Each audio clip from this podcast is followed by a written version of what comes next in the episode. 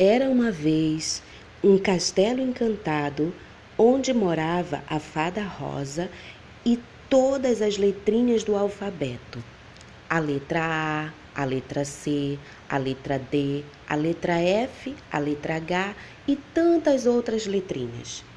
Em outro castelo mais distante viviam os números e a fada azul, que adoravam fazer festas.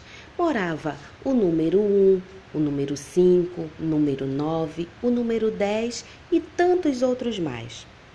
Um dia, a fada azul convidou as letrinhas para uma grande festa em seu castelo. Mas a fada rosa não deixou as letrinhas saírem, pois estava para cair uma grande tempestade.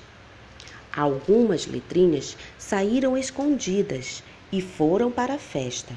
As vogais obedeceram e ficaram no castelo. Quando estavam voltando para casa, começou a tempestade. Com muitos raios e trovões, eles não viam nada. Um raio muito forte caiu bem em cima da letra H e ela ficou muda.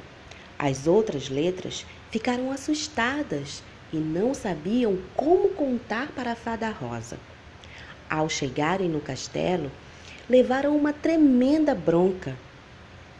A fada rosa então atribuiu àquelas letras um castigo. Elas não teriam mais som próprio. Daquele dia em diante, todas elas deveriam andar junto com as vogais.